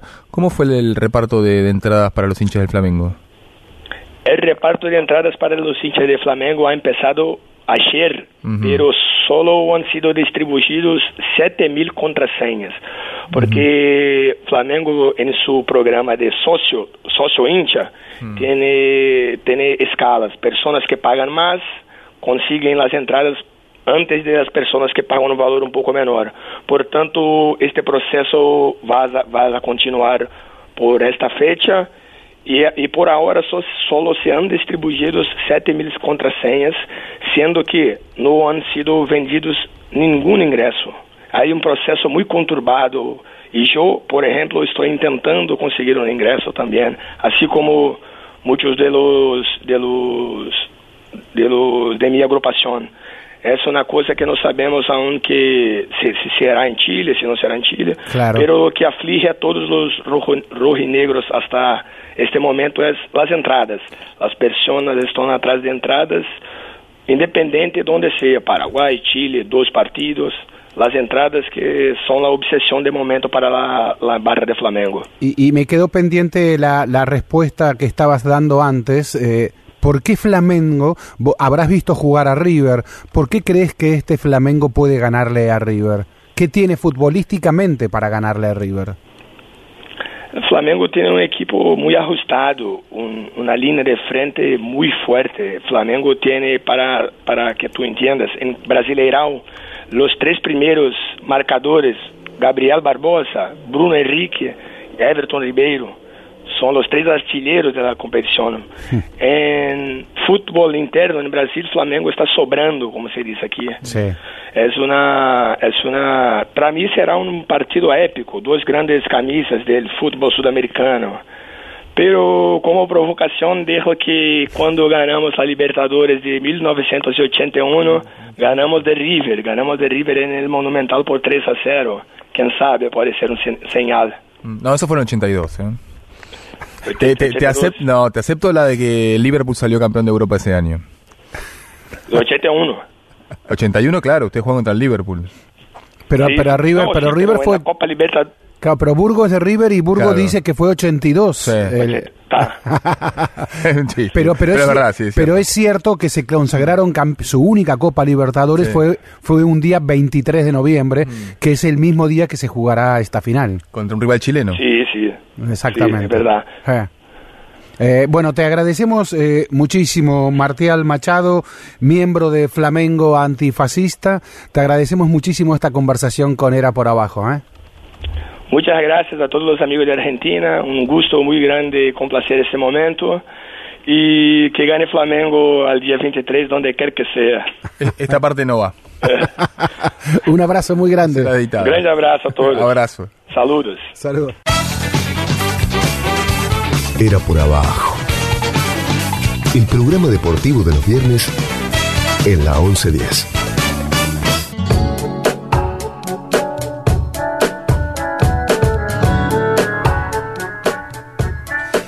Retomamos en Era por Abajo y en este intento de, de ver, de ver el estado, un cuadro de situación del fútbol en esta parte del mundo.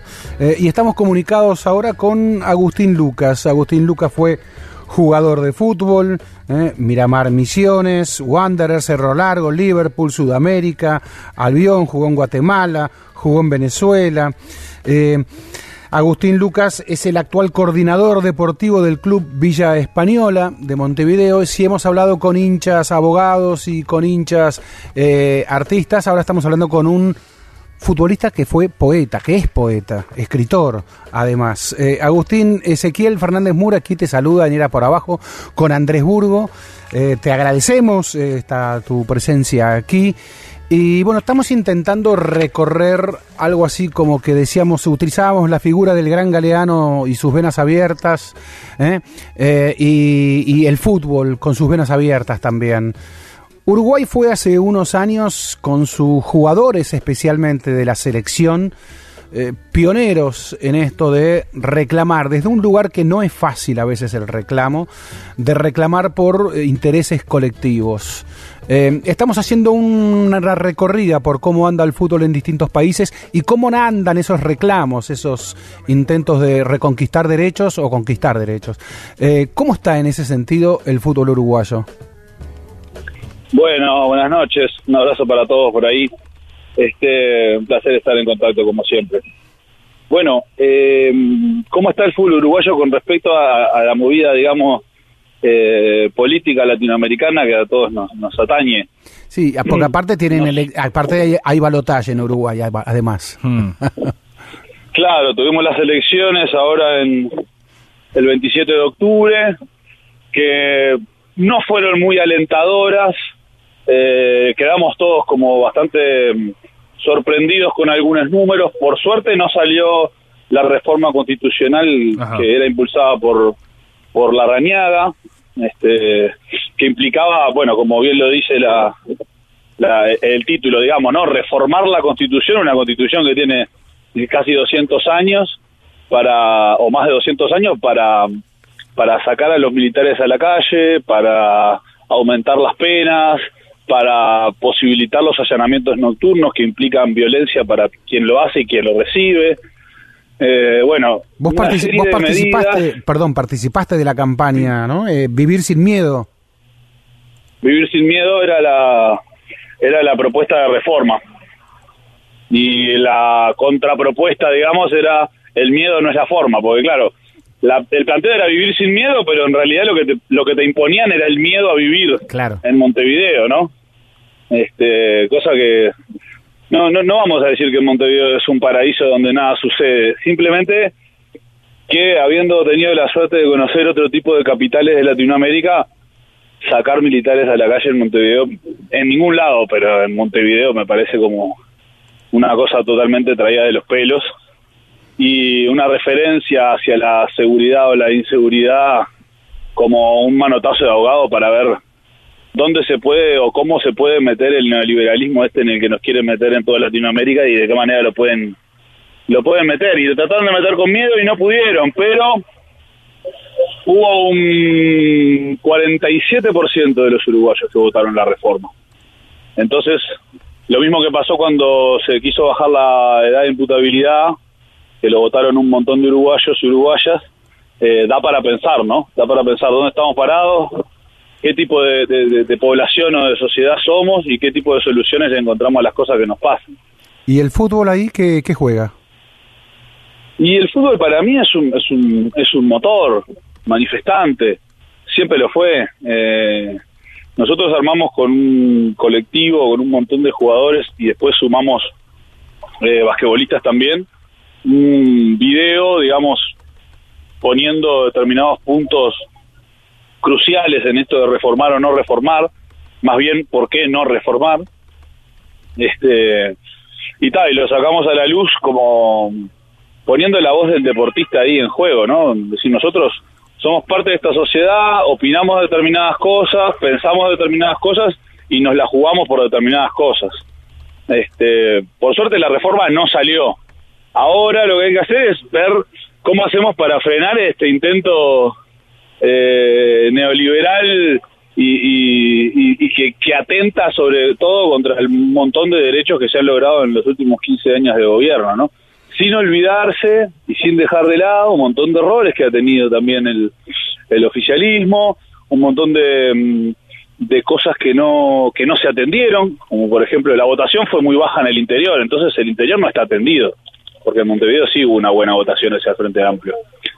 Entonces, bueno, ahora estamos como en, en recibiendo esos números y viendo a ver qué es lo que podemos hacer nosotros desde nuestro colectivo de, de futbolistas, qué podemos decir, cómo lo podemos decir y, a quién podemos llegar con eso. Sí, y participaste también, junto a otros muchos más, por supuesto, del movimiento Más Unidos que Nunca, eh, aquel movimiento que buscó esencialmente decir que el señor Paco Casal no tiene por qué ser el dueño del fútbol uruguayo.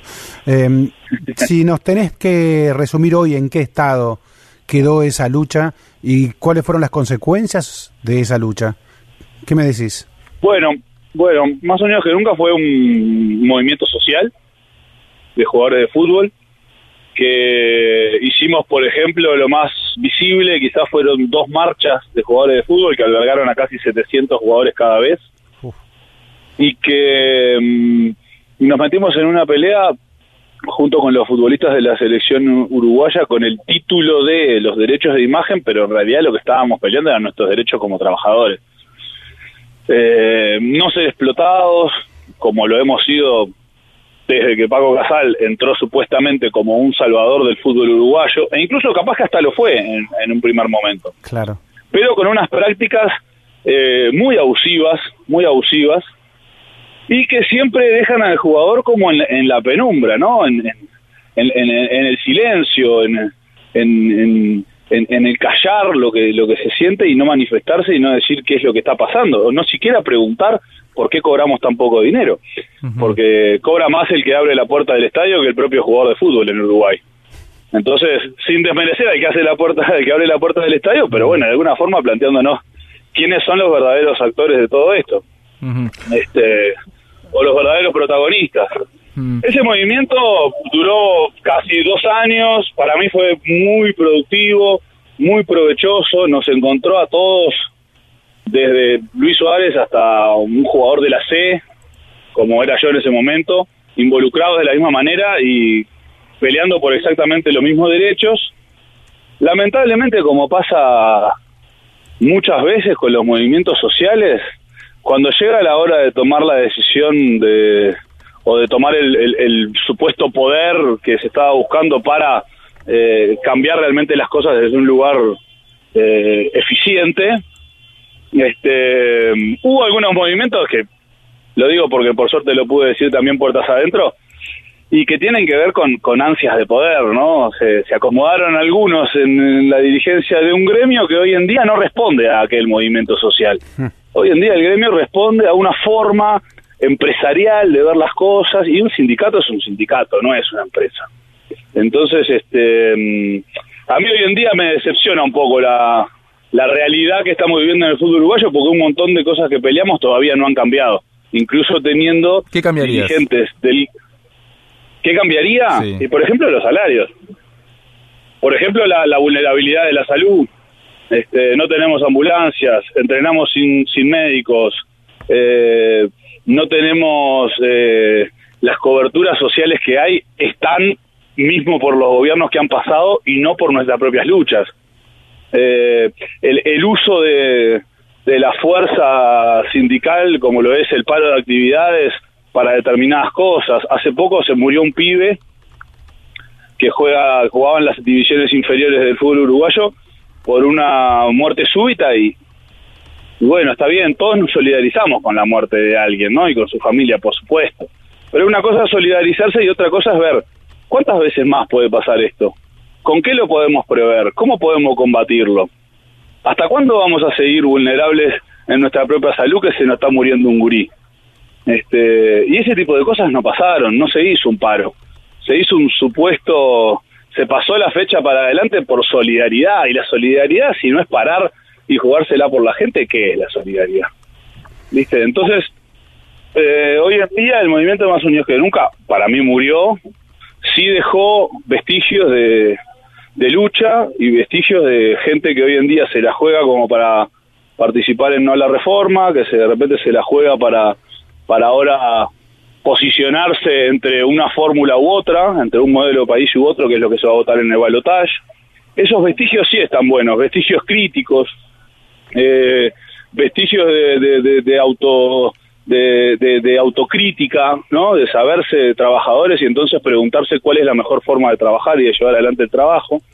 Pero lamentablemente también tiene otras colas que son eh, el poder, las ansias de poder y la visión eh, de un gremio por unos pocos cuando en un momento éramos 700. Este, e-, eso es lo que a mí me, me, me queda como una espina eh, que, que duele, pero sobre todo las cosas más allá del dolor preocupa. Claro, más unidos, más, y más unidos que nunca tuvo el apoyo muy firme, lo citaste, de jugadores, de líderes de la selección uruguaya. Recuerdo alguna algún comunicado, inclusive que hablaba algo así como que solo así se librará del yugo de intereses ajenos y no seguirá vendiendo su rico patrimonio al bajo precio de la necesidad. Eso lo decían jugadores de fútbol mm. eh, de la selección uruguaya. Ahora vemos eh, palabras muy combativas, muy solidarias de jugadores de la selección chilena por lo que está sucediendo eh, en ese país. ¿Qué, reflexión te produce que jugadores ya consagrados, que ganan mucho dinero a muchos kilómetros de su lugar de origen, eh, sigan recordando de dónde vinieron. Y bueno, mira, acá lo que ha pasado en Uruguay es que, por ejemplo, para no la reforma, uno de los que dijo no a la reforma en un video fue Palito Pereira, Álvaro Pereira. Entonces, eh, el, el, sector de la hinchada de Nacional antifascista, que es una cosa nueva que ha salido, tanto Peñarol como Nacional tienen una barra de hinchas antifascistas. Hoy, hablamos, con, hoy, hablamos con Flamengo antifascista, en Era por abajo. Ahí va. Bueno, últimamente surgió acá en Uruguay también ese movimiento y los de los bolsos antifascistas colgaron el video solo, suelto de, la conjunción de videos y empezaron una cantidad de comentarios dedícate a jugar al fútbol, Eh, tienen que callarse la boca y entrenar, mm. no pueden hablar de política, como diciendo, dedíquense a ser los payasos que nos divierten todos los domingos cuando a nosotros los derechos nos vulneran también como seres sociales que somos. Entonces, hay un, hay un, Uruguay conservador que, que, que, cuando le tocan el timbre siempre saca la cabeza. Pero por suerte hay otro lugar, otro Uruguay que es eh, que ve las cosas desde otro lugar y que, y que, y que resiste, yo creo, y que se critica y que se manifiesta y los jugadores no escapamos a eso. No escapamos al conservadurismo y tampoco escapamos a la resistencia. Estamos hablando con eh, Agustín Lucas, eh, exfutbolista, poeta, actual coordinador deportivo de Villa Española, nuestro equipo favorito de, de, Uruguay. Em, vos estás en contacto permanente con el fútbol argentino también. ¿Qué mirada tenés del fútbol argentino desde el otro lado del charco, el llamado charco? Bueno, a mí me tocó con, con con pelota de papel, este, que, que, obviamente va mucho más allá de ser un libro, es, es un movimiento también, es un colectivo. Encontrarme con gente como Seba Domínguez, como el Patón Guzmán, este, gurillas que vienen peleándola y resistiendo ante, bueno, este tipo de conservadurismo también que estamos hablando, como Maca Sánchez. Me tocó encontrarme con un montón de gente que está como en la misma línea que yo, y ahí yo me siento cómodo, me siento que estoy acompañado y me siento que tengo gente con la que salir a pelear al lado. Entonces me parece que está muy emparentado eh, lo que nos pasa dentro de la cancha y, fuera de la cancha también. Este, el fútbol argentino obviamente tiene una visibilidad eh, mundial que, que el fútbol uruguayo de la liga uruguaya no la tiene. Tiene 40 millones de personas y nosotros tenemos 3 millones, de los cuales hay casi 2 millones que son de los equipos grandes. Entonces, hay partidos en el fútbol uruguayo que hay 100 personas. ¿No? Entonces, hay, hay una diferencia notoria en cuanto a masividad, pero creo que desde los futbolistas y las futbolistas, incluso desde el deporte en general, hay un posicionamiento tanto en, en Argentina como en Uruguay y hay ciertos personajes que que se ponen la camiseta de, resistir y sobre todo la camiseta de criticar, ¿no? Y, de participar, que es la, más importante, porque si solamente criticamos, este, eh, y nos parecemos a los medios de comunicación. Ahora, si criticamos y nos metemos en el rollo y, participamos y, preguntamos y accionamos, es otro cantar. Y creo que en eso estamos, ¿no? Y, aparte de, Pereira, eh, ¿algún otro jugador eh, top del fútbol uruguayo eh, participó políticamente en estas elecciones? Y el otro Pereira de Peñarol, Guzmán Pereira, este, también participó de, del video y ahora que ya pasó el tema de la reforma y empezó como esta otra discusión del balotaje, ya hubo un par de jugadores como el Pacha Espino y el Colo Romero, que jugó en Rosario Central hace un par de años, este, que se manifestaron en redes sociales colgando incluso cierta información que, mm, que va en contra de ese nivel- neoliberalismo que, que- que quiere implicar el- el- la derecha en el Uruguay. Una Incluso eventual... Hay- sí, decime. No, que incluso hay un surgimiento de la ultraderecha acá en Uruguay. Sí. Este, hay un partido que es el Cabildo Abierto, que son ex militares y que son de ultraderecha. Eh, Quizás eso es una de las críticas más grandes que se le puede hacer a la izquierda, ¿no? eh, ¿Por qué nació este partido de ultraderecha ahora?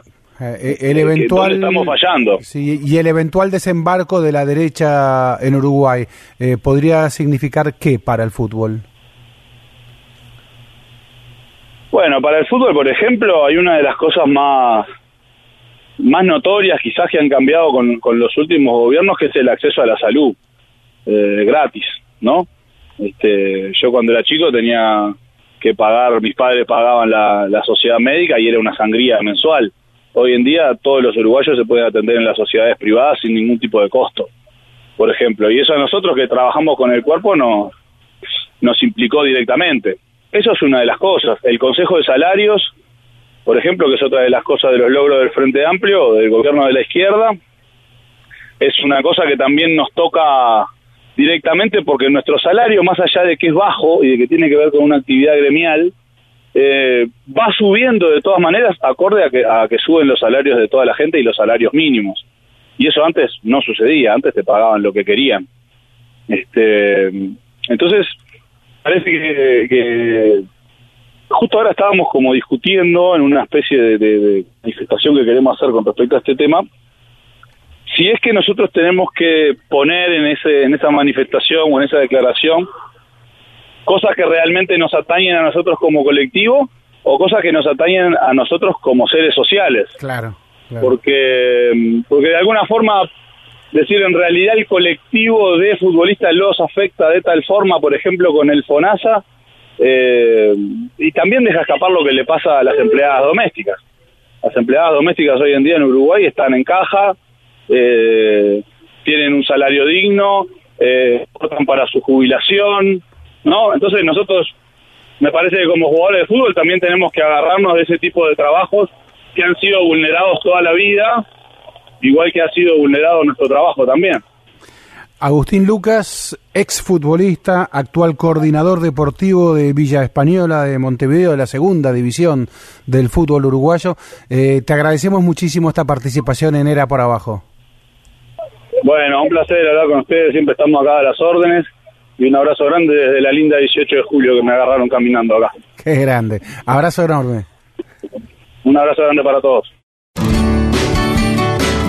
Era por abajo. Ezequiel Fernández Murs, Alejandro Wall, Andrés Burgo. En la 1110.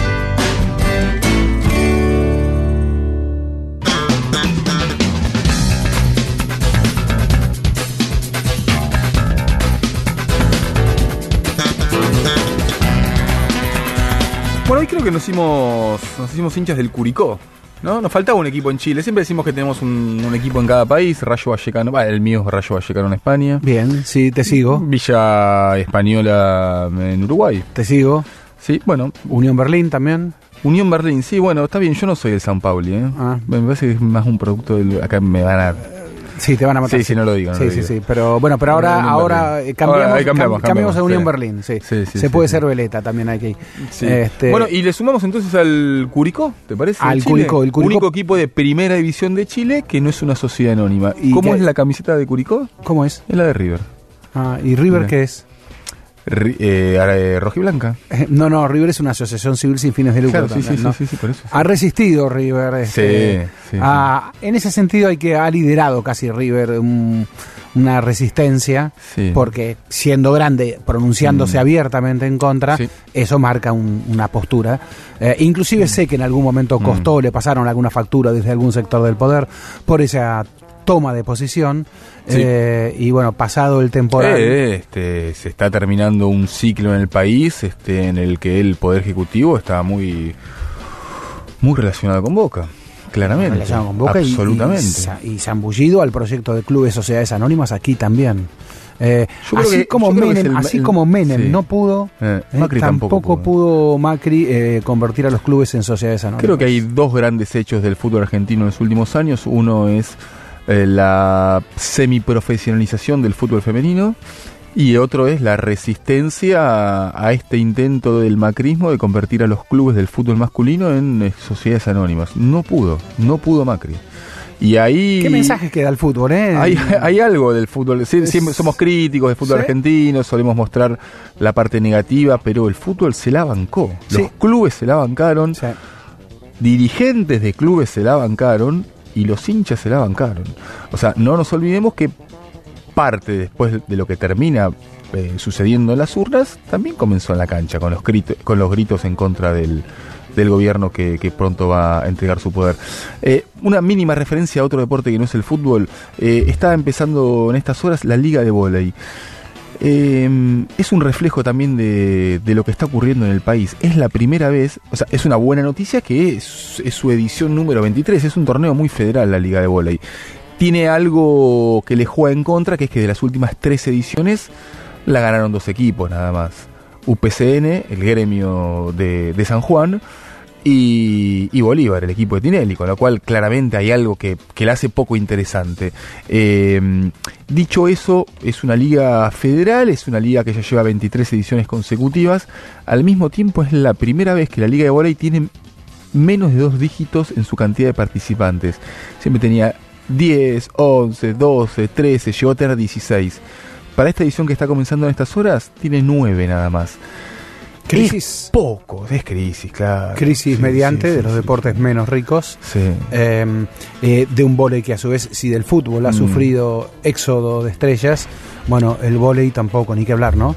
Este, Sí, sí, sí. Cuántos jugadores que están, se han tenido que marchar a- afuera del vóley y en un deporte que a su vez ha sufrido una crisis también dirige reclamo de jugadores Mm. ¿eh?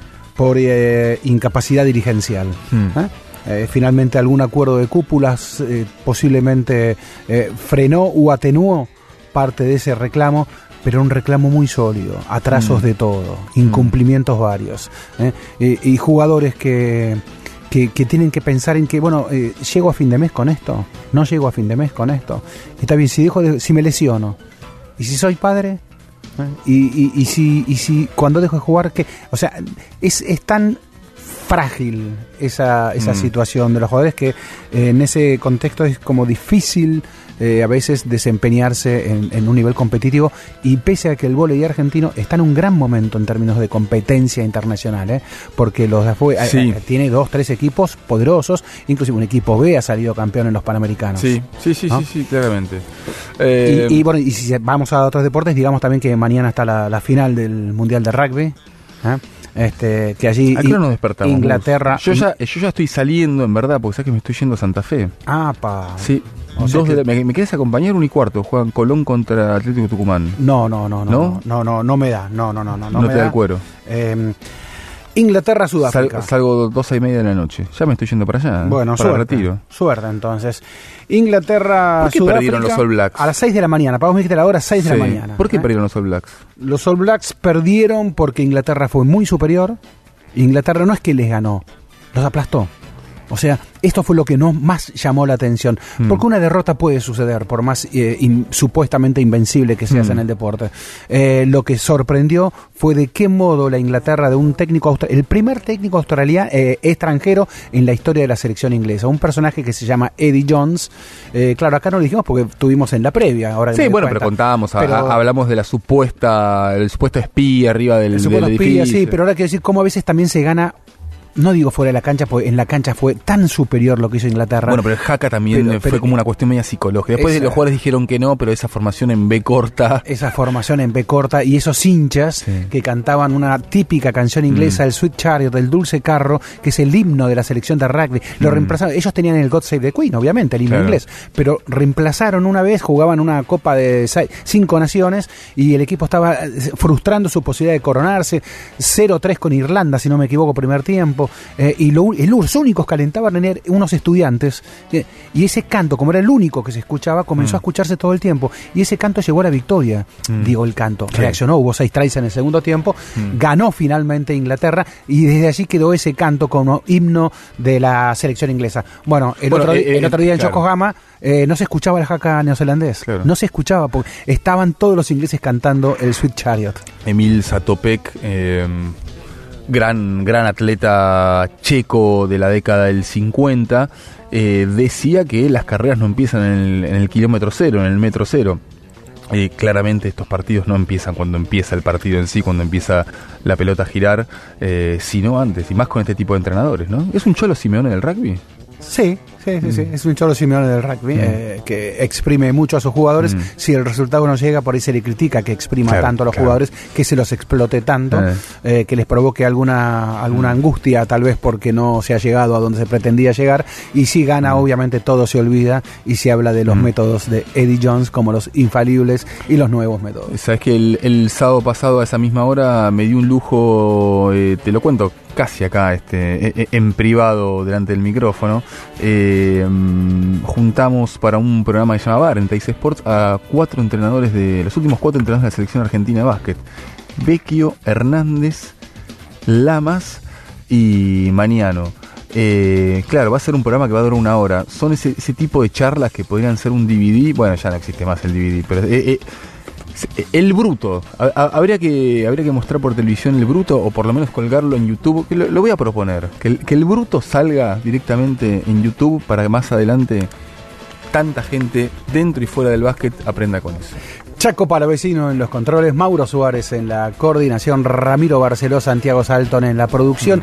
Alejandro Wall hoy en ausencia, te esperamos Ale el viernes Las próximo. hamburguesas sí vinieron. Sí, las hamburguesas sí. Tenemos la tuya, te la guardamos, Ale. Andrés Burgo, Ezequiel Fernández Mur, nos despedimos para el viernes próximo a las 20 y los dejamos con el señor Pablo Marchetti. Ira por abajo.